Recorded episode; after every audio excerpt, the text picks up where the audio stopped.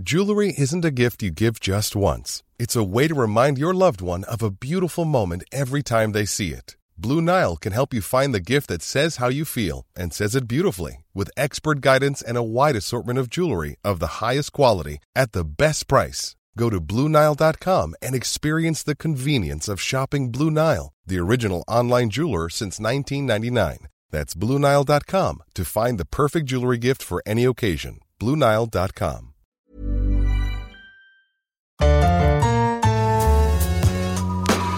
pour moi, Cannes représente euh, un des plus grands festivals au monde du cinéma.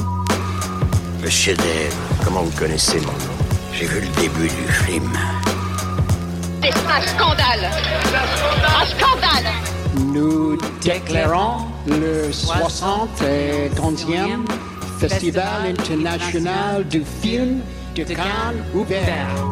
Bonjour et bienvenue dans Nos Ciné Spécial Cannes. Je suis David Honora et je vis à Cannes les derniers jours du 71e Festival de Cannes. C'est normal, c'est là que ça se passe. Nous sommes toujours en direct de la quinzaine des réalisateurs qui nous accueillent sur la croisette et euh, qui a fait sa clôture hier soir, juste avant la sélection officielle.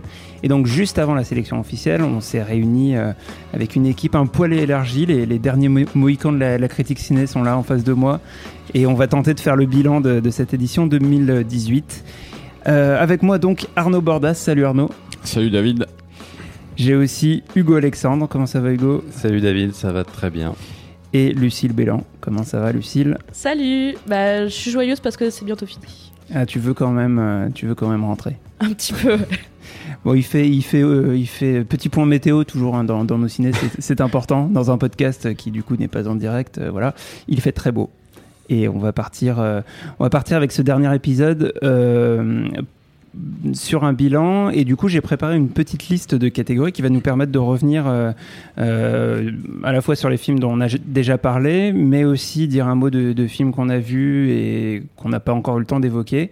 On va parler de toutes les sélections confondues, à la fois de la sélection officielle, de la quinzaine des réalisateurs bien sûr, en passant par la semaine de la critique, l'acide si on y a vu des films, et puis le marché du film. Et on commence tout de suite avec euh, une première catégorie. Je vais demander à Hugo euh, le plan qui t'a obsédé pendant tout le festival. Alors c'est c'est pas vraiment pendant tout, pendant tout le festival parce que c'est un film qui a été projeté assez tard. Et c'est un film que j'ai pas spécialement apprécié qui est Burning de Lee Chang-dong qui, a- qui est un film assez, long et euh, assez cryptique disons. Mais il y a un plan au milieu du film qui est vraiment euh, incroyable. C'est c'est une, une espèce de plan sur un crépuscule avec une fille qui se déshabille au ralenti sur euh, la musique d'ascenseur pour échafaud de, de Miles Davis et euh, c'est hypnotisant je je pensais pas euh, enfin décrit comme ça c'est pas forcément très vendeur mais c'est vraiment un plan qui m'a qui m'a qui m'a suivi Ouais, ensuite Quand même une jolie fille topless Ouais. sur, sur Miles Davis. c'est sûr mais un plan de crépuscule de Lee Chang-dong bon moi, ça, je sais pas si c'est très vendeur en tout cas voilà ça ça ça m'a suivi pendant quelques jours après donc euh, donc c'est c'est ça le plan le plus obsédant pour moi D'accord, Lucille. Bah, moi, je suis complètement amoureuse de ce plan dont tu parles et dont on avait parlé dans une précédente émission, mais le... si j'y réfléchis bien, la- le gimmick de mon festival, c'est le- l'acteur qui joue Mike dans l'été de Kirill Serebrennikov, euh, qui interprète la chanson du film. Donc, euh, alors, faut, faut que je le dise parce que Daniel va me tirer les oreilles si je le dis mal. On, on a parlé du film en, tout début de festival. Leto Leto. Leto. Oui, mais alors, alors il y a débat parce que Daniel dit qu'on dit Liette, Ouais. mais dans le film ils disent pas comme ça. Et l'excuse de Daniel, c'est parce que l'acteur est coréen. Donc euh, je sais, je sais pas. Écrivez-nous des, des- Alors l'acteur qui interprète la chanson euh, n'est pas coréen en l'occurrence, mais euh, mais du coup cette espèce de chanson avec ce groupe de jeunes rockers qui jouent sur la plage marche très très très bien dans un truc un peu summer mais déjà très mélancolique et je sais pas, c'était mon ambiance de Cannes. Ça m'est resté. Avec les chœurs féminins derrière. euh, Oui, qu'on- qui sont un peu bourrés et tout. mm, mm, mm. Arnaud. Alors moi c'est un, un plan euh, bon, comme Hugo, hein, je, ça m'a pas obsédé non plus tout le festival parce que c'était euh, en milieu de festival, je crois, climax de Ouais. Gaspard Noé. Euh, mais euh, mais c'est un plan qui est vers la fin du film. Alors sans trop spoiler, hein, euh, même si c'est pas un film à, à, à- pas spoiler, Ouais. à twist. Comme c'est un, film à vivre, donc du coup c'est pas une révélation qui un- va. te- effectivement. Donc euh, c'est un, un- un plan qui a vers la fin euh, et qui est un plan évidemment nourri de tout ce qui a précédé, quoi. parce que hum, c'est une, une- vers, la fin du film, c'est un mouvement où on, on, on plonge dans une sorte de de- d'enfer, quoi, avec les, les corps qui se tordent. Les... Enfin, il y a des, des visions euh, dignes d'un- tableau de Jérôme Bosch, quoi. C'est- C'est c'est vraiment euh, euh, Apocalyptique. assez, euh, assez euh, frappant, quoi. Et euh, il y a un plan vers la fin où euh, une porte s'ouvre de l'extérieur euh, avec les flics qui rentrent et c'est euh, c'est un plan à l'envers qui est filmé à l'envers comme, comme les affectionne souvent euh, Gaspard Noé. Et, euh, et le truc c'est qu'au premier plan, par terre, donc c'est-à-dire au plafond, par terre il y a, y a des corps euh, pareil tordus, d'autres inertes et, euh, et au milieu il y a une fille euh, qui est debout et qui continue de danser, qui, qui danse depuis un moment Mhm. déjà. quoi. Et euh, une sorte de danse un peu désarticulée. Quoi.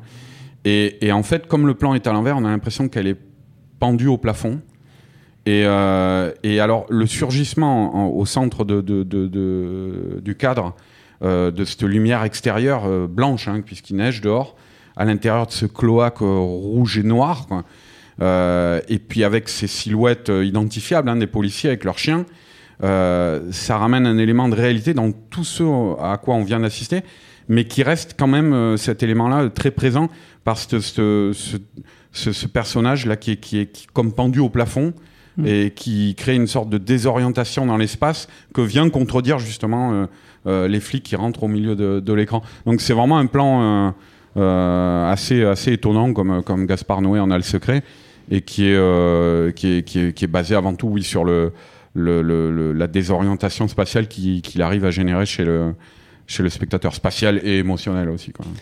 Effectivement, et d'ailleurs, d'ailleurs dans le film, il y a, y y deux, trois, deux, trois plans comme ça, des trouvailles visuelles euh, qui, euh, qui Mhm. valent le détour. Alors moi, pour, euh, pour le, le plan qui m'a obsédé, alors, pour le coup, c'est un film qui était, qui était plutôt en début de festival, c'est dans Les Éternels de, de Jie Zhangke. J'a- J'arrête pas de repenser à, cette, à, ce, à ce moment du film, c'est à la fin du, du premier segment. Euh, Zhao Tao est dans, est dans la voiture euh, pendant que son, son mec se fait prendre à partie par, euh, par, par euh, une, foule de, de- gars. Et euh, elle a un moment d'hésitation et elle sort de la voiture euh, avec, euh, avec un flingue. Et, euh, et là, en fait, il y a, un, moment vraiment euh, somptueux, hyper bien composé, avec euh, notamment, elle, a un, elle a un mouvement de bras qui, qui est exactement suivi par, euh, par le mouvement de caméra, comme si elle, euh, comme si elle déplaçait la caméra avec son bras. Et, euh, et à la fin, à la toute fin du plan, euh, la caméra arrive à faire un, plan un peu plus large euh, et, euh, et, à la, à cadrer à faire le point sur elle avec, le flingue vers le ciel. Enfin, toute cette composition et le, mouvement me paraît vraiment incroyable. Et il y a, un truc. En fait, je, je- je crois que je l'avais dit dans une précédente émission, c'est vraiment le, le- le- le- genre de plan où tu te prends euh, une décharge d'adrénaline au moment où c'est fait, tellement c'est euh, tellement c'est maîtrisé. Euh, voilà, c'est un, un- un plan qui m'a vraiment beaucoup impressionné euh, et qui fait partie de, de, euh, bah, des capacités de, de Jia Zhangke à la fois à faire euh, euh, des, plans quasi documentaires et des trucs hyper élaborés, hyper mis en scène et, parfois chorégraphiés. Donc c'est vraiment un truc que je vais avoir en tête et que j'ai hâte de revoir. Alors on passe à la, catégorie suivante et du coup je reviens vers toi Arnaud pour l'acteur ou l'actrice que tu as découvert pendant ce festival. Écoute, moi j'en avais déjà parlé hein, de toute façon, Ouais. Euh, mais c'est un film que j'ai vu au marché euh, euh, et qui s'appelle euh, Bluebird in My Heart de Jérémy Guez. C'est un, un polar franco-belge. Et donc moi ça va être unisexe là mon, mon truc parce que c'est les deux acteurs principaux quoi. Roland Moller et Lola Lelan là, donc qui jouent tous les deux respectivement le, un, un ex-tolar euh, et, et elle une petite Lolita euh, paumée quoi. Mhm. Et euh, ils vont se trouver tous les deux et se prendre d'affection l'un pour l'autre, quoi. Et, euh, et voilà, j'ai trouvé euh, formidable. Euh, je trouve qu'on a tous les, les, les, les, les ados ou les enfants, on a toujours tendance à, à s'extasier sur le fait que simplement parce que c'est des acteurs et que en même temps c'est des enfants.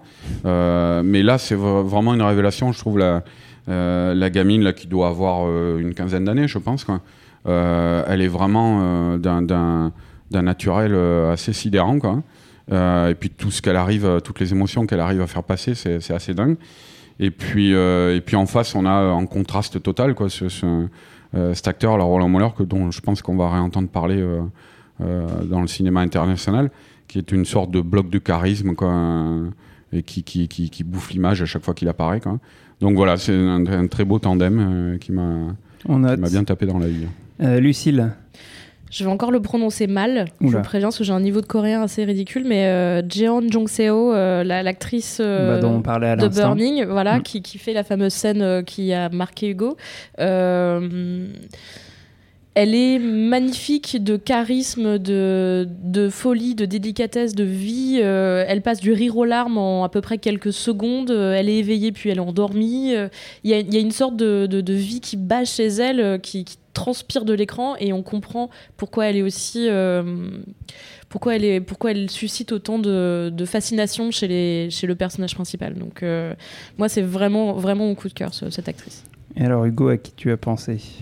Alors moi j'ai pensé à Joanna Kulig, je sais pas si je prononce bien. Mhm. C'est une actrice polonaise qui joue dans Cold War Ouais.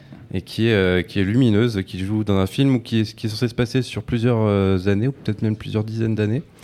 Et euh, c'est une actrice qui a 35 ans, elle arrive au début euh, et elle joue une, fille, je pense, de 15-16 ans. Et en fait, euh, elle passe par toutes, les émotions dans le film. Elle, change au, gré de- des événements qui se produisent et elle, est, incroyable en fait. L'acteur aussi est très bon, ce qui fait que d'ailleurs le film, est- très bon en, gé- en général. Mais c'est aussi, grâce à cette actrice qui qui a pas tourné dans beaucoup de films, d'après ce que d'après ce que j'ai lu. En fait, elle a, elle a une filmographie très très restreinte, et donc il faudra quand même la suivre parce que euh, elle est excellente. Ah bah alors, moi, j'avais fa- failli penser à la, même actrice que toi, Hugo, et, euh, effectivement, euh, enfin, je la trouve remarquable. Elle, vraiment, elle, porte le film. Enfin, c'est mon intérêt sur le film repose beaucoup sur sur ce qu'elle fait. Euh, mais du coup, j'ai pensé à j'ai pensé à un autre acteur.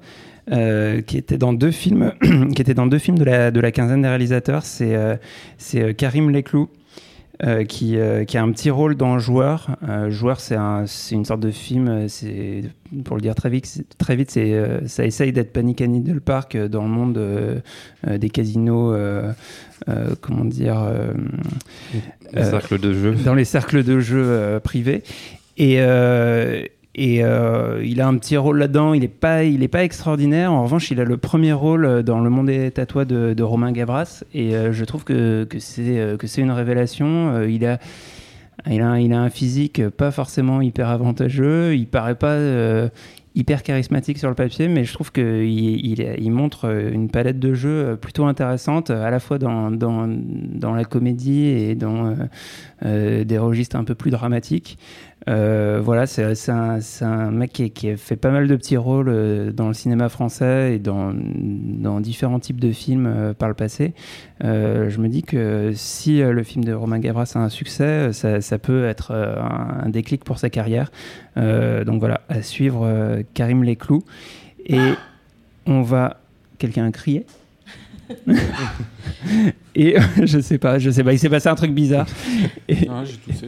et, euh, et du coup, euh, et du coup, on va passer à la, à la catégorie suivante, euh, qui est la plus grosse émotion.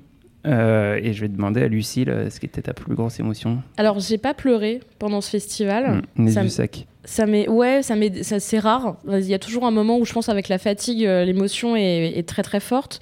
Mais euh, j'aurais tendance à dire que les chatouilles euh, présentaient un certain regard et qui racontent euh, l'histoire vraie de la réalisatrice Andrea Bescon, abusée dans son enfance, qui, qui raconte comment elle a fini par confondre euh, le pédophile qui l'a agressé et comment elle a fini par en parler à sa famille et à le transcender dans l'art, puisque du coup elle est devenue danseuse, puis comédienne, puis donc réalisatrice. Euh, le film est très très très fort et il y a certaines scènes, euh, en particulier avec Karine Viard qui joue sa mère en mode bitchy, qui, lui dit qu'en gros ça l'emmerde grave qu'elle raconte cette histoire parce que que vont penser les voisins. J'ai eu des, un peu comme elle qui a une énergie folle dans le film, j'ai eu des, des moments de colère euh, à me mettre des larmes de rage euh, dans, dans ce film-là. Mais sans les larmes. Mais ce sont des larmes. Ça marche, voilà, ça marche. D'accord. Euh, Arnaud, ton moment d'émotion? Euh, J'en ai deux, c'est possible? Bon, c'est- allez. On fait, les on fait un, on fait tarif. Euh, et je vais essayer de pas spoiler non plus. Euh, alors il y en a un, c'est euh, Gong Jack, là, The Spy Gone North, le, le Ouais, film coréen dont j'avais avais déjà parlé. parlé aussi. Euh, c'est vers la fin. Et donc je je, je, je vais pas révéler quand même euh, dire les teneurs du truc, mais en gros c'est une scène de réunion entre deux personnages que tout a séparé quoi pendant ce film et, euh, et qui est très très émouvante et qui est d'autant plus émouvante comme je, disais la dernière fois que c'est un une, comment dire euh, c'est une tonalité qu'on n'a pas l'habitude de voir dans le genre du film d'espionnage, l'émotion, quoi, en général. C'est un genre assez, assez aride, quoi. Euh, donc euh, j'ai été vraiment cueilli et, et, euh, et totalement surpris par ce truc. ça m'a fait presque un peu penser à la fin des Évadés, en fait, euh, Ah oui. de Franck Darabont. Et alors Et- le deuxième Et le deuxième, euh, alors je, je- là je vais éviter de piocher sur la fin du film quand même pour pas pour pas euh, déflorer aussi. Euh, c'est Mirai, Je, Mirai, ma je m'en sœur, doutais un peu, je, je le voyais. de Mamoru. Soda. Je vais par- je vais parler peut-être de c'est plus vers le début du film de l'arrivée de la petite sœur. Euh, parce que c'est euh, Ah, parle bien dans le micro. Ouais, c'est le, le cette scène en fait, elle est euh, l'animation de Ma- Mamoru Soda, elle est dans, l'animation de ses personnages en tout cas est assez classique. Quoi. Il se centre davantage sur le sur le décor par exemple, des choses comme ça. Et là, j'ai trouvé que dans cette scène, il apporte un soin particulier au dessin et à l'animation de ce bébé. Euh, et qui est d'une, enfin la, le- le- la scène est d'une beauté quoi. Le, le, le, pe- le personnage, enfin on a l'impression d'une poupée de, perce- de, de porcelaine qui s'anime quoi. Et, euh, et je pense que le, ce qui est très payant en fait, c'est que jusque là on a on a on a voisiné avec le le, le petit euh, le petit garçon, euh, le héros de, de l'histoire. Et qui voit ce- ce- cette petite fille arriver dans son univers et l'ébranler totalement. Quoi. Mm. Donc je pense que le, le surplus de réalisme euh, et le soin particulier, très détaillé, euh, très impressionniste en même temps, euh, qu'a apporté euh, au soda à, cette- à, cette- à ce plan-là. Euh, c'était justement pour, pour euh, générer chez le spectateur cette, euh, cette impression de- d'événement majeur. Quoi. Voilà, donc euh, c'est, euh, très très beau ce, ce- ce plan sur la- le petit bébé. Quoi. Voilà. Hugo, Euh, moi, j'ai déjà parlé dans le podcast de Une affaire de famille de Koreeda, Hirokazu de son prénom. Et euh, je pense que c'est vraiment ma plus grosse émotion du, du festival, euh, notamment la fin. Donc c'est pareil, je peux pas, je peux pas spoiler ce film, donc euh, je vais essayer d'être assez vague pour pas, pour- voilà. Donc ouais, on a, je crois qu'on n'a pas dit assez à quel point ce film est mignon dans sa première partie. Et donc il se passe un événement qui fait que ça, ça bascule dans quelque chose de plus, de plus de, de plus tragique entre guillemets et euh, bah, c'est à ce moment-là que, les yeux commencent à piquer et jusqu'à jusqu'à la fin du film. Il y a notamment des, très belles séquences dialoguées avec très peu de très peu de, de, texte. En fait il y a beaucoup de silence et vraiment les mots sont forts parce que c'est c'est pas des, phrases faciles en plus qui sont dites. Et c'est vraiment euh, ouais c'est euh, c'est vraiment ma plus grosse émotion. Ok, alors moi, je, moi j'ai mon, mon moment d'émotion, je suis un peu, un peu comme, euh, comme Lucille, euh, euh, pour, euh, pourtant j'ai plutôt l'alarme facile et, euh, et à Cannes, on peut, on peut trouver l'occasion de d'en verser une petite. Bah, cette année, c'était pas tellement le cas. En revanche, j'ai j'ai quand même eu des gros moments d'émotion euh, avec un film qui était à un certain regard, c'est Girl euh, de Lucas Dont. Euh, en fait, euh, on, en a parlé dans le podcast et c'est Perrine euh, qui nous avait vanté l'intérêt de ce, film. À l'époque, je l'avais pas encore vu et sur son conseil, j'y suis allé. Effectivement, c'est très émouvant. Ça raconte l'histoire d'une jeune ado transgenre qui, fait de la danse classique et du coup qui vit euh, et qui met à mal en fait son, son corps qui lui qui lui correspond pas à la fois euh, à la fois du point de vue de la danse euh, et bah, du, point de vue de, de- son genre. Et en fait la grande réussite du film d'abord c'est l'acteur c'est un, un- un garçon qui, qui joue le rôle il s'appelle Victor Polster qui, qui incarne vraiment parfaitement ce qui est en train de se passer et, euh, et en fait, de manière très délicate, le, film raconte cette histoire et arrive à faire vraiment ressentir euh, ce, que ça, soulève comme questionnement, euh, comme, difficulté. En plus, le fait de manière bah, bah, finalement assez simple dans un environnement qui pourrait paraître presque idéal. Et, du coup, je trouve qu'on est complètement embarqué jusqu'à peut-être la dernière scène qui est peut-être un petit peu trop, enfin qui j'en ai pas mal parlé avec d'autres spectateurs qui, qui trouvaient que, que ça faisait un peu sortir du film. Euh, mais voilà, pour moi, c'est vraiment un, un gros moment d'émotion et un, un moment que je retiendrai. Et, et ça m'étonnerait pas que le, le film soit, soit primé euh, au certain regard. C'est un film magnifique. hein. Je- J'espère qu'il aura l'occasion surtout d'avoir une belle sortie salle, ce qui mérite d'être vu. Ouais. C'est un film, euh, un film belge d'ailleurs qui se passe. euh, c'est d'ailleurs c'est aussi un, c'est- aussi un aspect intéressant du film, ce côté frontière euh, qui est aussi incarné par le fait qu'il y a les deux langues. donc ça se passe en Flandre, en Belgique, et du coup il parle à la fois français et flamand. Voilà, je vous recommande Girl de Lucas Dont. Et on enchaîne alors là, bah, carrément on, pa- on passe des larmes au rire. Et du coup, je vois Hugo qui rigole déjà. Euh, et je lui propose de parler de son, de son plus gros fou rire, s'il y en a eu un. Il n'y a pas toujours des fous rires au Festival de Cannes. Est-ce qu'il y en a eu cette année? Ouais, en plus, moi, je suis pas tellement sujet au fou rire. Enfin, je, je, je ris souvent avec le nez, en fait, comme ça. Mais, euh, C'est ton équivalent. mais en gros, en- le- Je sais pas si on a bien entendu ton rire du nez. Du Attends, coup. j'en j'en fais. Je le fais souvent comme ça. et, et donc, euh, en tout cas, le film où j'ai le plus ri, je pense que c'est Le Grand Bain de Gilles Lelouch. Et à l'intérieur de ce film, euh, j'ai beaucoup ri à, à tous- tous les moments euh, qui est, où, où intervient euh, Philippe Catherine. Alors moi, je- je si je peux me permettre, j'allais très dire exactement la même Ah. chose. Dès que Philippe Catherine débarque dans le plan où il ouvre la bouche, moi j'étais plié en deux quoi. Ouais, je sais pas dans quelle mesure c'est lui qui a improvisé le texte ou ou je sais ou si le ou si c'est très bien écrit pour lui. Mais en tout cas, un- il est en tout cas, excellent. c'est- c'est carrément écrit pour lui, c'est-à-dire que c'est un génie comique, mais, mais le, le film utilise à 100% le côté euh, décalé, bizarre, même physique de, de Philippe Catherine. Enfin, je- il est, il- Exactement. Il ouais. est poilu de, de, de l'intégralité des bras, du dos, du, de, de tout le corps. Il est sans arrêt en slip. Et tout ce qu'il dit est d'une absurdité, d'une tristesse aussi. Même quand il parle pas, il est drôle. euh, c'est ça. Une il- scène il- au il- ralenti. Posé là, il est, euh, il est, il est extrêmement euh, drôle. Donc, il est parfait dans le film. Alors moi j'avais aussi re- relevé le, le grand bain. C'est incroyable comme on célèbre Gilles Lelouch dans, dans nos ciné. Je, je vois la, tête d'Arnaud consterné. J'ai pas vu le film donc.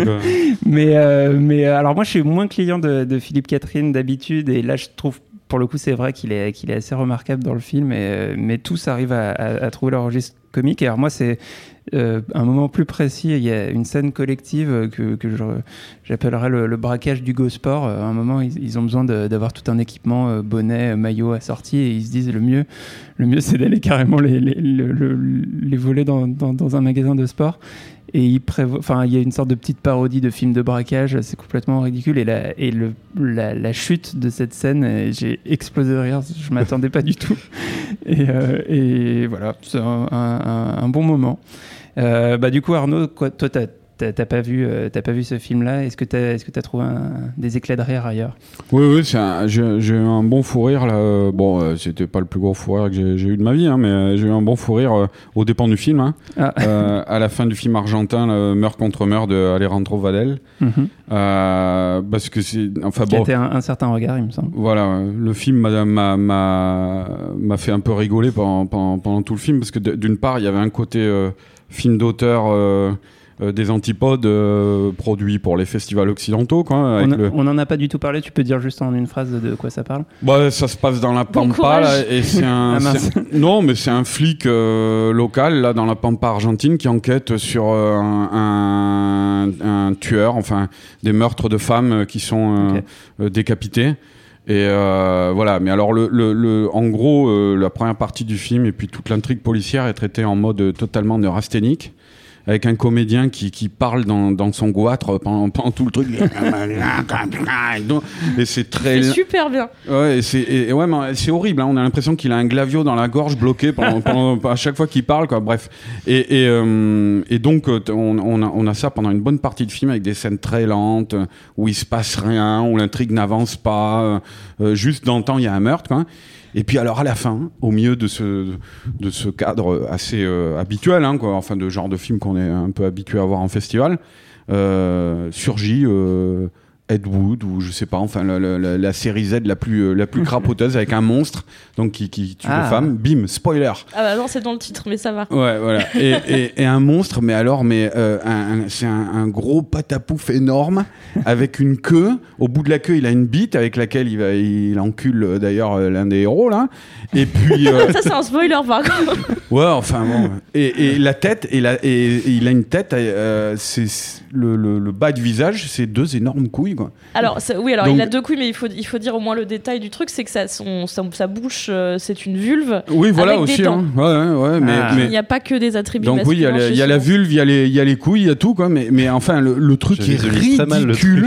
Ah, c'est- fou comme. Et alors, t'as, t'as- vers la fin, t'as un plan là où le monstre il est là, il se balade au milieu de hautes herbes, il regarde avec sa queue qui s'agite et tout. Et tu te dis, mais, mais c'est pas possible. On est on, est, on est passé de, de, de- de- d'un univers à l'autre là sans aucune, euh, sans aucun Sans sens de sécurité quoi. À sec. C'est euh, voilà. Ouais, et du coup, j'ai bien rigolé là-dessus. hein, Tu, tu. M'as tu m'as bien vendu le, le final. Ouais, euh, c'est, c'est bien chiant hein, quand même. hein, euh. Pour en Ouais. arriver là, c'est un peu long. Alors du coup, on va enchaîner. Alors je vais te demander, euh, Lucille, ta meilleure surprise du festival Alors ma meilleure surprise, bah, on, on l'a déjà beaucoup cité, mais il va falloir le reciter, c'est Burning de Lee Chang-dong. Euh, à la première émission, je disais à quel point ce mec me faisait mourir d'ennui. Et bah, il m'a scié les pattes euh, cette année avec un film dont, que, que, j'ai complètement adoré, qui m'a emporté et, euh, et qui m'a donné plein d'émotions. Donc du coup, euh, je reviens. c'est Comme quoi, on n'est pas politique des auteurs ici. je reviens sur ce que j'ai dit. Lee Chang-dong a su me, cueillir. Bah, je- moi, j'ai rien à ajouter là-dessus parce que j'avais choisi la même chose et j'ai à peu près la même chose à dire. Hugo, toi, ta plus grosse surprise? Euh, moi, c'est un film de, euh, de la quinzaine des réalisateurs euh, de, de Guillaume Niclou qui s'appelle Les confins du monde, que je suis allé voir un peu à reculons parce que le sujet me m'intéressait pas spécialement. Donc, ça parle de, de la guerre d'Indochine. C'est un. Je t'ai- convaincu d'aller voir le film euh, je- en me disant bon, il y, y a quand même Depardieu au casting, euh, ça mérite le détour. Ouais, ouais, c'est ça. Voilà, c'était pour Depardieu, euh, mais euh, on le voit très peu finalement. C'est Gaspard Ulliel, le héros, euh, qui veut se venger euh, d'un d'un ennemi qui a tué euh, son, son frère et la, sa, sa belle-sœur euh, devant ses yeux de manière atroce. Et en fait, c'est un film hyper violent, hyper âpre euh, et hyper immersif euh, sur, sur, sur la guerre d'Indochine dont on parle très peu. Et c'est vraiment une, une belle surprise. C'est, euh, je, je comprends même pas pourquoi ça n'a pas été sectionné dans la, dans la section officielle parce que c'est vraiment, euh, c'est vraiment un, un- un très beau film. Bah, parce que la quinzaine des réalisateurs, c'est super aussi. Oui. Et, euh, oui, et d'ailleurs, euh, c'est juste une petite anecdote, c'est aussi l'occasion de voir euh, Gérard Depardieu dire cette réplique c'est pas ma guerre. Et rien que pour ça, ça vaut le détour. C'est une blague. Non, non, c'est vrai, c'est dans le film. Alors il le dit, il le dit, tu, tu peux pas le dire de manière plus Depardieu que ça, mais, euh, mais voilà, c'est magnifique. Ouais, il le dit pas à la Stallone. quoi. Non, non, il le dit pas à la Stallone. C'est vraiment, il le dit, euh, voilà, dans une, une sorte de douceur de par, de pardieuesque. Euh, Arnaud, toi, ta meilleure surprise? Alors ma meilleure surprise, on en a parlé hier, mais moi je ne l'avais pas encore vu. Parce que bon, une, une surprise, il y a, y y y eu d'autres films hein, qui m'ont cueilli, mais euh, une surprise c'est quelque chose qu'on n'attend pas par définition.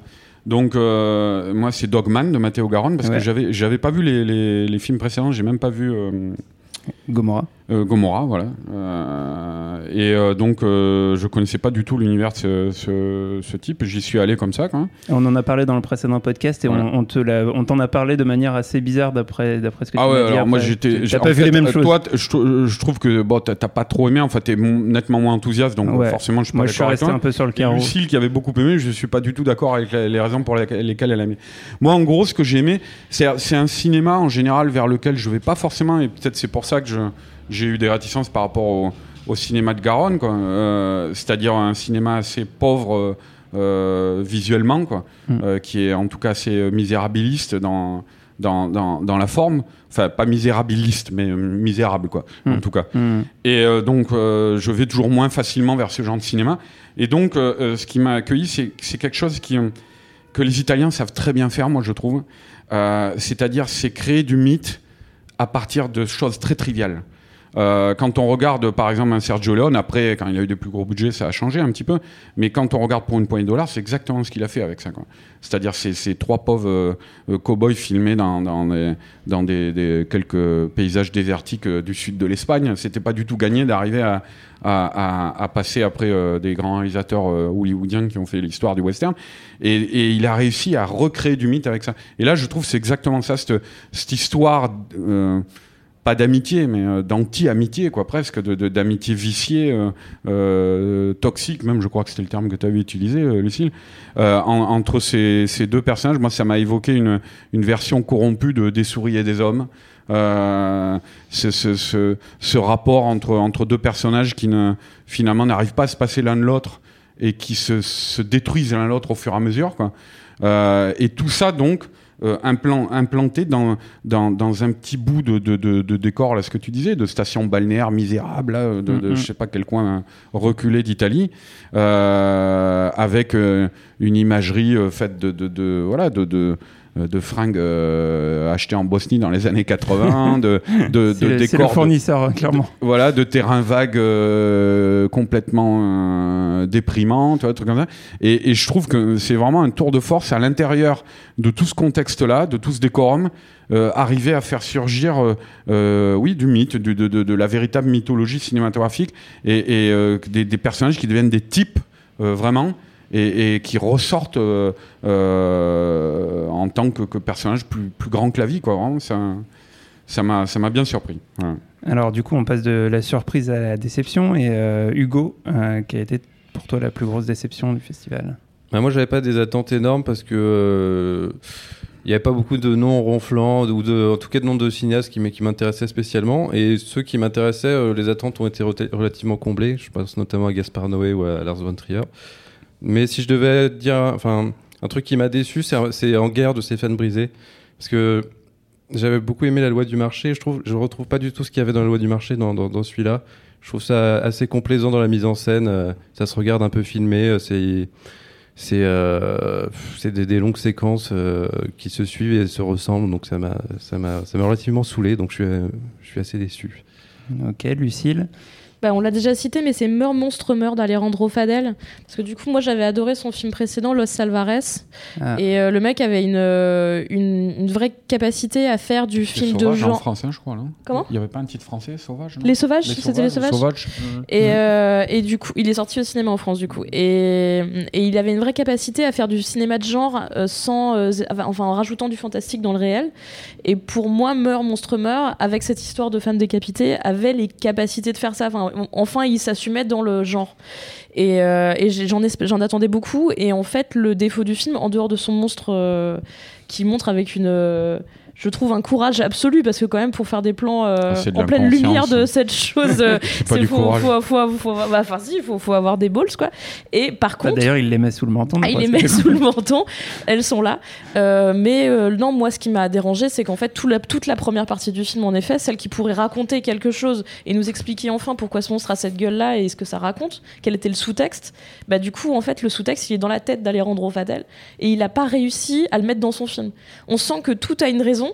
Mais on la comprend pas, et moi c'est le seul film du festival où je suis sortie, j'en attendais à quelque chose en plus, et où je suis sortie en me disant mais je ne sais pas ce que j'ai vu quoi même en dehors du visuel, j'ai pas compris le film. Et c'est quand même dur, parce qu'on arrive toujours à analyser, à trouver des trucs, mais là, je n'ai pas compris. Alors Arnaud, toi, ta, ta déception, est-ce qu'il y en a une? Alors moi j'ai pas eu j'ai pas eu de véritable déception euh, dans ce que j'ai vu quoi. Euh, mais euh, en fait je, je, je vais parler plutôt du fait que je suis bien déçu de pas avoir pu voir euh, Roma d'Alfonso Cuarón. Mm. Voilà. Bah, je, je peux pas en dire beaucoup plus puisque voilà on l'a pas vu. Mais je trouve ça je trouve ça quand même dommage. Et sans on va pas se les lancer On dans va le débat pas se sur Netflix. dans le hein. débat, mais on peut Ouais. donner l'info que apparemment le, le film de Jean-Luc Godard qui était en compétition va finalement être diffusé sur Arte. Euh, voilà. Voilà, Donc mais- euh, le, le truc de, il faut absolument euh, une sortie salle pour être en compétition, le cinéma, blablabla. Après, le truc, c'est qu'ils avaient précisé, c'est que le, le- le film devait être libre de pouvoir être diffusé en salle. Et le Godard reste libre Oui, d'être diffusé vrai. en salle. C'est-à-dire que même le après problème la avec diffusion Netflix, c'est qu'ils ne veulent pas Voilà. diffuser les films en salle. Euh, donc après, ça c'est un problème dont on peut discuter, quoi. Mais, mais c'est toujours pareil. Après, les, les, les, les cinéphiles. enfin, dans la, dans la problématique Netflix, en une phrase, quoi, tu vois, euh, moi je trouve que le- euh, je suis, moi je préfère quand même voir un film sur grand écran. C'est quand même mieux, quoi, tu vois, de, Clairement. de- de pouvoir voir un film sur grand écran. Mais si c'est pas possible, je préfère le voir sur Netflix parce que euh, euh, c'est grâce pas à du tout. voilà, c'est gra- euh, grâce à Netflix, effectivement, euh, on va pouvoir voir euh, Roma, on va pouvoir voir euh, le Irishman de Scorsese, euh, on a pu voir euh, euh, Okja de, de, de Bong Joon-ho, et, et ces films-là n'auraient jamais existé. On va pouvoir voir Netflix. un, un film inédit d'Orson Welles. euh, Voilà, donc euh, voilà, c'est ça le truc. Donc euh, et c'est pareil là, du coup, ben oui, euh, Roma de Quaron, euh, en dehors de toute polémique, moi, moi, j'aurais vraiment aimé le voir quoi. C'est, dommage, c'est un cinéaste qui tourne à l'heure actuelle, un cinéaste important, Quaron.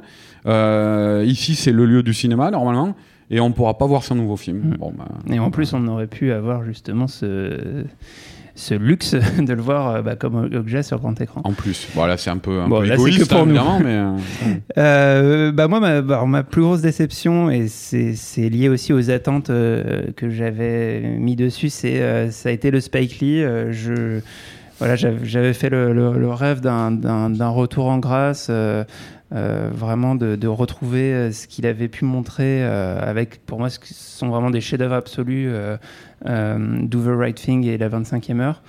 Enfin qui, sont un peu deux, piliers de sa filmographie. Il a fait d'autres excellents films mais mais on sait que bah, depuis depuis un certain temps son son, son mojo s'est un petit peu perdu et, euh, et je trouve le film assez divertissant avec euh, pas mal d'idées. Il y a pas mal de pas mal de choses peut-être trop de choses des des, des, des, ruptures de ton comme, qui pour moi font partie de son talent, mais qui s'accumulent et qui au final me, me, me, me perdent un petit peu. Et euh, voilà, j'en ai déjà parlé dans un, dans un précédent po- podcast, mais euh, euh, voilà, je- j'en attendais énormément et, et ce n'est pas le, le, le- le film choc absolu, chef-d'œuvre dont, dont j'avais rêvé.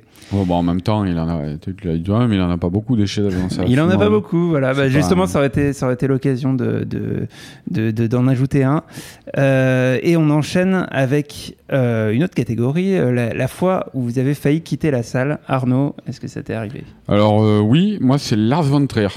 Alors j'ai, Ouais. j'ai, euh, Tu vas pas être d'accord avec Hugo, qui est, qui est très fan? Ouais ouais. Ah, Je comprends pourquoi on puisse euh, vouloir quitter la salle parce que c'est- Non mais alors justement, je m'explique parce qu'il y a beaucoup de gens qui ont quitté la salle euh, à cause de, de, de- de- des trucs euh, de, de Gore, ouais ouais, de torture porn, là, tu vois, immoraux. de- parce que pour moi c'est ça, hein, c'est, Mm. saut euh, par euh, Lars von Trier le film quoi. Euh, mais euh, oui oui, bah la, la, la cathédrale à la fin, là, enfin le- la maison qui construit avec les corps et tout, c'est un truc, c'est, vraiment c'est digne de saut quoi. On aurait vu ça dans saut, on, on aurait rigolé puis on serait passé à autre chose quoi. Mm. Mais mais non, le- le- donc c'est vrai qu'il y a beaucoup de gens à cause de ça qui sont barrés de la salle, mais moi c'était pas à cause de ça, c'est juste que je me faisais atrocement chier euh, parce que les scènes chocs dont on parle, euh, il y en a deux trois hein, dans les deux premières heures. Après il y a le- la dernière demi-heure où ils, euh, ils partent en enfer là tout ça, mais mais dans les, les- les deux premières heures il y a y a, y a ouais trois quatre scènes chocs quoi. Et, et ça se limite à ça. Entre temps, il faut se taper donc les pérégrinations de Matt Dillon, filmé en mode automatique là, avec euh, la voix de Bruno Gans euh, par-dessus euh, qui soliloque. Enfin, c'est euh, bon. Moi, je suis pas très client de Lars von Trier. euh, euh, on va dire de- depuis pas mal d'années parce que c'est quelqu'un qui m'a étonné à l'époque de, de ses premiers films, à l'époque d'Element of Crime, d'Epidemic. Euh, et puis euh, et puis peu à peu, j'ai trouvé que le, le type s'est transformé en une caricature de lui-même euh, à destination d'endroits comme ici, quoi.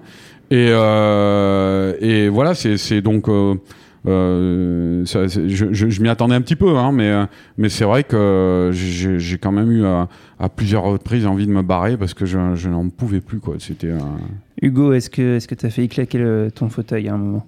Euh, non, parce que je, euh, c'est rare que je quitte une salle, ça m'est, ça m'est quasiment jamais arrivé.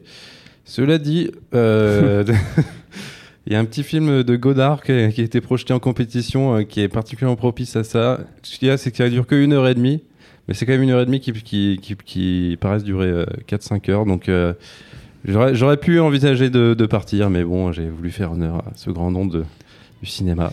Lucille Bah pareil, euh, moi je, je- quitte vraiment la salle que, si euh, je suis pas capable de... je- je, suis très peu partie des salles dans ma vie, euh, uniquement si vraiment j'étais plus physiquement capable de voir le film. S'il faut que tu accouches ou un truc comme ça. Euh, C'est arrivé, mais du coup, non, mais avec des films de David Lynch ou des trucs comme ça qui sont, qui sont parfois physiquement éprouvants. Et, euh, et là, j'avoue que à Cannes, comme on a des gros plannings, comme on est un peu fatigué, comme on est un peu énervé, j'ai un peu perdu mes nerfs euh, pendant Gueule d'ange de Vanessa Fillot, euh, présenté à un certain regard, dont le, le film, c'est un peu euh, Marion Cotillard, euh, alcoolique et cagole, euh, qui a une fille qui suit ses traces. Et donc, je crois que c'est présenté comme le film de deux solitudes, euh, un truc un peu compliqué, mais, mais en fait, en vrai, on, s'ennuie beaucoup. Et même si la petite fille joue très bien, mais parce qu'on disait, les enfants euh, parfois ont une fraîcheur à l'écran qui, qui marche bien. euh, Marion Cotillard qui fait la meuf bourrée pendant, pendant plus d'une heure et demie, une heure quarante-cinq, c'est extrêmement pénible. C'est d'une grave pénibilité. Oui, D'ailleurs, j'ai eu des retours qui m'ont fait euh, carrément quitter la salle avant d'y aller.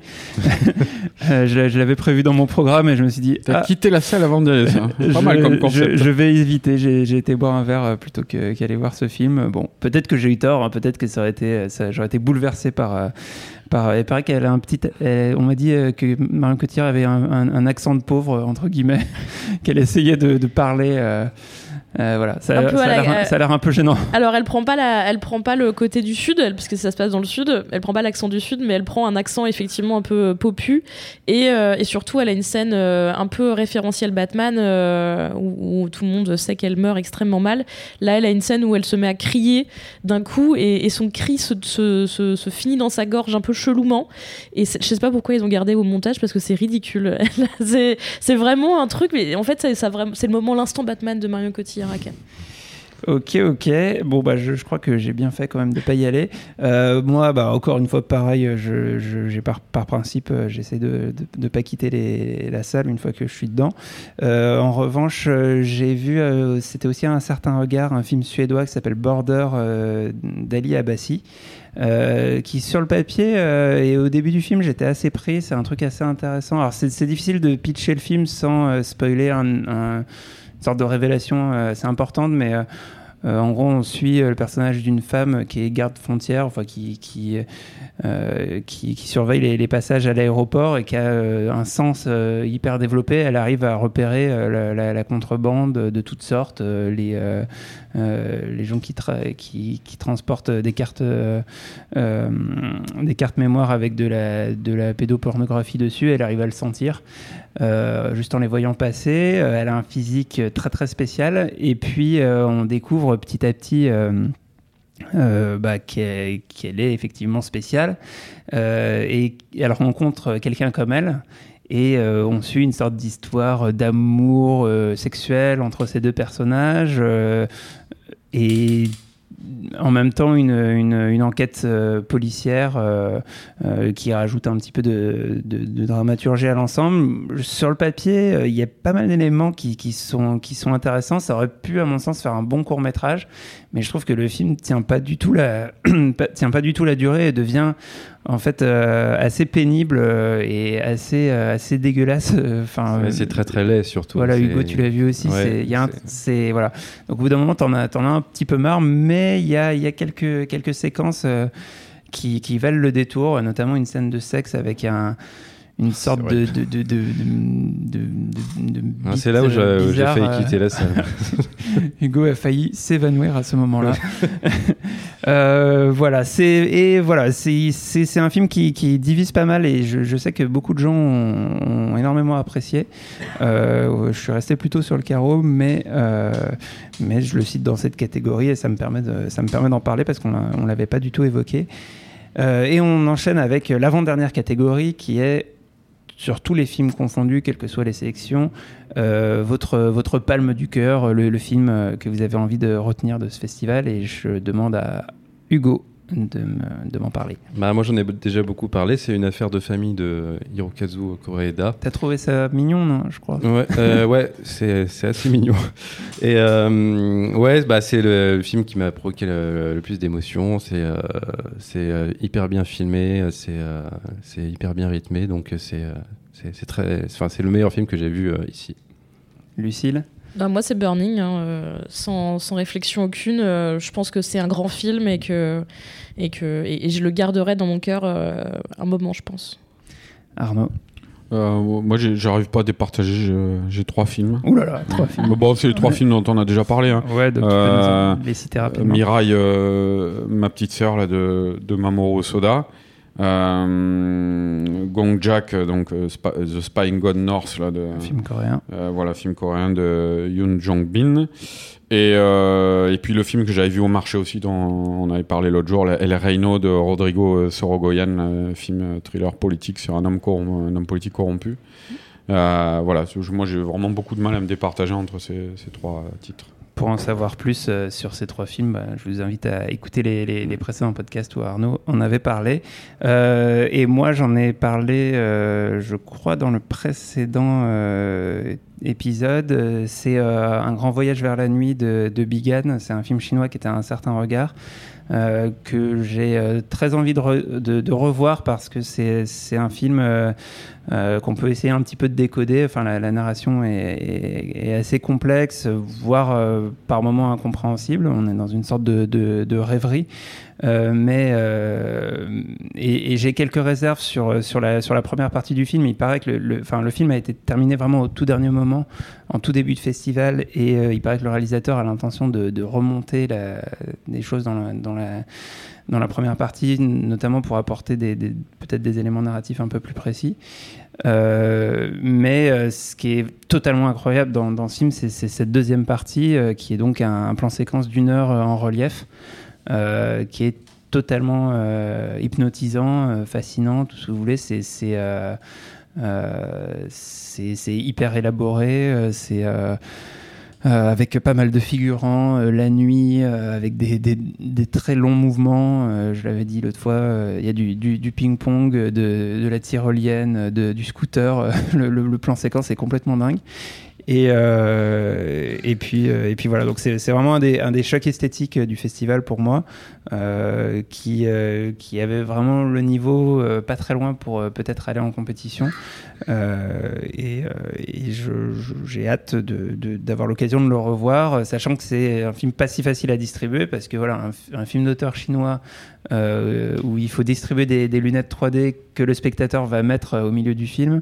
Euh, c'est un peu compliqué, mais, c'était un, régal de le découvrir ici à Cannes. Et on arrive enfin à la dernière catégorie, qui est une catégorie un peu moins personnelle, mais qui va être plus de l'ordre du pronostic. Parmi les films qu'on a vus en compétition et ce qu'on sait du jury, le feeling, les rumeurs, tout ça, est-ce que vous avez un pronostic pour la Palme d'Or? Arnaud, est-ce que tu as une idée? Je te laisse tousser. Ah, pardon, Arnaud a un petit problème de tout. Et donc, on va demander à Lucille. Oui, Euh, moi, moi je parie sur le Nadine Labaki Cafarnaum qu'on a vu euh, hier soir et du coup je pense que on a un jury euh, qui est très hum, très politisé ou en tout cas euh, qui a envie qu'on traite des problématiques euh, Notamment mondiales. Kate, Kate Blanchett et Ava, Ava DuVernay, on peut le penser. Ouais, et puis Kristen Stewart aussi. Euh, sachant que du coup, on a quand même un festival qui est très LGBT aussi cette année, ou en tout cas qui intègre beaucoup de problématiques LGBT. Euh, mais en tout cas, pas, je... pas Capharnaüm. Pas Capharnaüm Mm. du tout. Capharnaüm, en fait, du coup, on n'en a pas parlé, mais c'est euh, un film qui suit un enfant euh, sans papier dans les espèces de bidonvilles de. Bah, c'est Beyrouth. Ouais, c'est au Liban, je sais pas. Ouais, que euh, une grande ville et, euh, et qui se retrouve confronté pareil à une à, à- des enfin qui une fois euh, sorti de chez lui se retrouve confronté à des différentes galeries de personnages euh, à la fois dans les trafics de sans papier euh, une autre femme sans papier avec un enfant euh, et, euh, et le film est moi on n'a pas parlé avant mais m'a beaucoup touché a beaucoup marché sur moi même s'il est pas très subtil dans son propos et je pense que euh, c'est une montée en puissance de Nadine Labaki en termes de cinéma parce que pour l'instant elle avait fait des films plutôt je trouve bien mais mineurs. Et là euh, là on a euh, quelque chose de, de très solide. Donc c'est possible que ce soit en, en Il y, a, ouais, il y a une manière aussi de, de pitcher le film euh, qui est assez intéressante. C'est en, en gros c'est un, un jeune garçon qui attaque ses parents en justice pour l'avoir mis au monde. oui c'est le procédé pour raconter un peu son histoire du coup Euh, ouais, juste pas grand chose à ajouter, mais alors moi qui suis nul en pronostic, euh, j'ai tendance à, me dire qu'effectivement ça, ça peut être un, candidat, euh, ça serait pas le mien, euh, mais peut-être que, effectivement ce, jury peut être séduit par ce film. Il y, avait tout un buzz qui précédait le film. Euh, qui euh, est produit par Gaumont, euh, qui a été acheté par Sony pour les États-Unis. voilà, il y a, pas mal de choses qui, étaient dites avant, la projection du film. J'ai l'impression que le soufflet retombe un petit peu, les, questions se posent. Voilà, en tout cas, ça serait dans, dans les Palmes d'Or, les choix politiques, à mon, à mon sens, un- au moins un meilleur choix que Les Filles du Soleil euh, d'Eva Husson, que, que- qui est quand même assez raté. Euh, mais, euh, mais voilà, le jury décidera dans quelques, dans quelques heures. Hugo, une idée, un pronostic? Moi, j'ai une petite pièce sur euh, l'été de Kirill Serebrennikov, donc Lieto en version originale. C'est un film qui fait un, euh, On en a relativement déjà le, beaucoup parlé. le consensus au niveau de la presse déjà. C'est un film très libre, qui a un vrai regard, une vraie atmosphère. euh, c'est le genre de choses qu'on demande à, à Cannes. Puis c'est un film, euh, c'est un film euh, de quelqu'un qui est bloqué dans son pays, donc ça, ça, Mm. ça joue aussi. Et puis c'est un film rock, et je pense que dans le jury, il y a des gens qui sont assez sensibles à ça, genre Kate Blanchett ou Kristen Stewart, qui ont déjà des- joué des, des rôles dans ce genre de film. Donc ça fait plein d'éléments qui me laissent à penser que ce sera. Il y a une vraie un- portée vrai politique euh, Ouais. en dehors de, du fait que Serebrennikov est bloqué dans son pays. Ça parle quand même de. oui, parce de- que les raisons pour lesquelles il est bloqué, enfin bon, c'est pas, Oui. c'est pas Jafar Panahi, hein, c'est pas, les- pas la même chose. Euh, Arnaud, tu t'es remis, ça va? Ouais, désolé, petite canne de tout. Euh, non, bah, pff, moi j'ai pas de pronostic parce que je m'intéresse très peu à la compète officielle en Ouais. général. Euh, je crois que j'ai dû voir trois films de la compète officielle. Bah, T'as vu part- Dogman, euh, Lars von Trier. Ah, il est en compète, Lars von Trier compétition. Ah non, pas Lars von Trier, c'est Ah pas en compétition. Non, j'ai vu ça, j'ai vu le. David Robert Mitchell. Euh, voilà, ouais, euh, j'ai vu euh, Cold, Cold War, hein, Mhm. euh, et puis le Penelope Cruz Javier Bardem aussi, voilà, enfin bon. Non, mais c'est. Et puis tu vois, Sans le, l'enthousiasme dans la voix d'Arnaud. Oh, bah, moi, la compète officielle canoise. Puis alors, en plus, cette année, il y avait- rien. Euh, le jury, je serais, à part euh, peut-être euh, Kate Blanchett, serait un foutu de te citer euh, les membres du jury. Donc, euh, je sais pas. Non, moi, je me suis beaucoup cantonné aux sections parallèles et au marché. Donc, euh, du coup, j'ai vu euh, très peu de films de la, de la compète officielle. quoi. Alors, je dirais Dogman, allez, dans ceux que j'ai vus. C'est en compète officielle. Hein, C'est en compète officielle et ça peut tout à fait euh, être une palme d'or. voilà, ça- le, le film a été plutôt très bien reçu. Euh, on est du coup au, au bout de, de cet épisode qui a été un petit peu plus long que les autres parce qu'il fallait prendre le temps de, de faire le bilan parce qu'on était aussi plus nombreux. Merci Lucille, merci Arnaud, merci Hugo. Merci Euh, à toi, David, hein, qui a assuré pendant tout le bah, festival. Quand même. hein. bah merci. hein. on, en, on en place une aussi pour, euh, pour Perrine et Daniel euh, qui, qui ne pouvaient pas être là, mais pour leur, leur participation dans les épisodes précédents. Euh, merci à tous d'avoir écouté ce, ce dernier épisode de nos ciné spécial Cannes 2018. Un grand merci à la quinzaine des réalisateurs qui nous a, qui nous a accueillis dans, dans, dans ces bureaux de la Malmaison pendant tout ce festival. En particulier à Inès, Jean-Charles et Catherine pour l'accueil. Merci à Camille, Alban et Quentin pour la prod, ainsi qu'à toute l'équipe de Nocidé, donc pour la prod et le son, euh, à l'équipe de Binge Audio en, en général également. Cannes 2018, c'est terminé. Retrouvez tous les épisodes sur Binge Audio, Apple Podcast et toutes vos applis de podcast. Et puis on se dit peut-être à l'année prochaine. prochaine. Au revoir. Salut. revoir. Salut. Bye bye. À quel moment ça a merdé? C'est-à-dire que vous êtes là, vous êtes au, au Festival de Cannes, mais clairement, vous, vous n'êtes pas du bon côté. Euh, Binge. Hi, I'm Daniel, founder of Pretty Litter. Cats and cat owners deserve better than any old fashioned litter. That's why I teamed up with scientists and veterinarians to create Pretty Litter.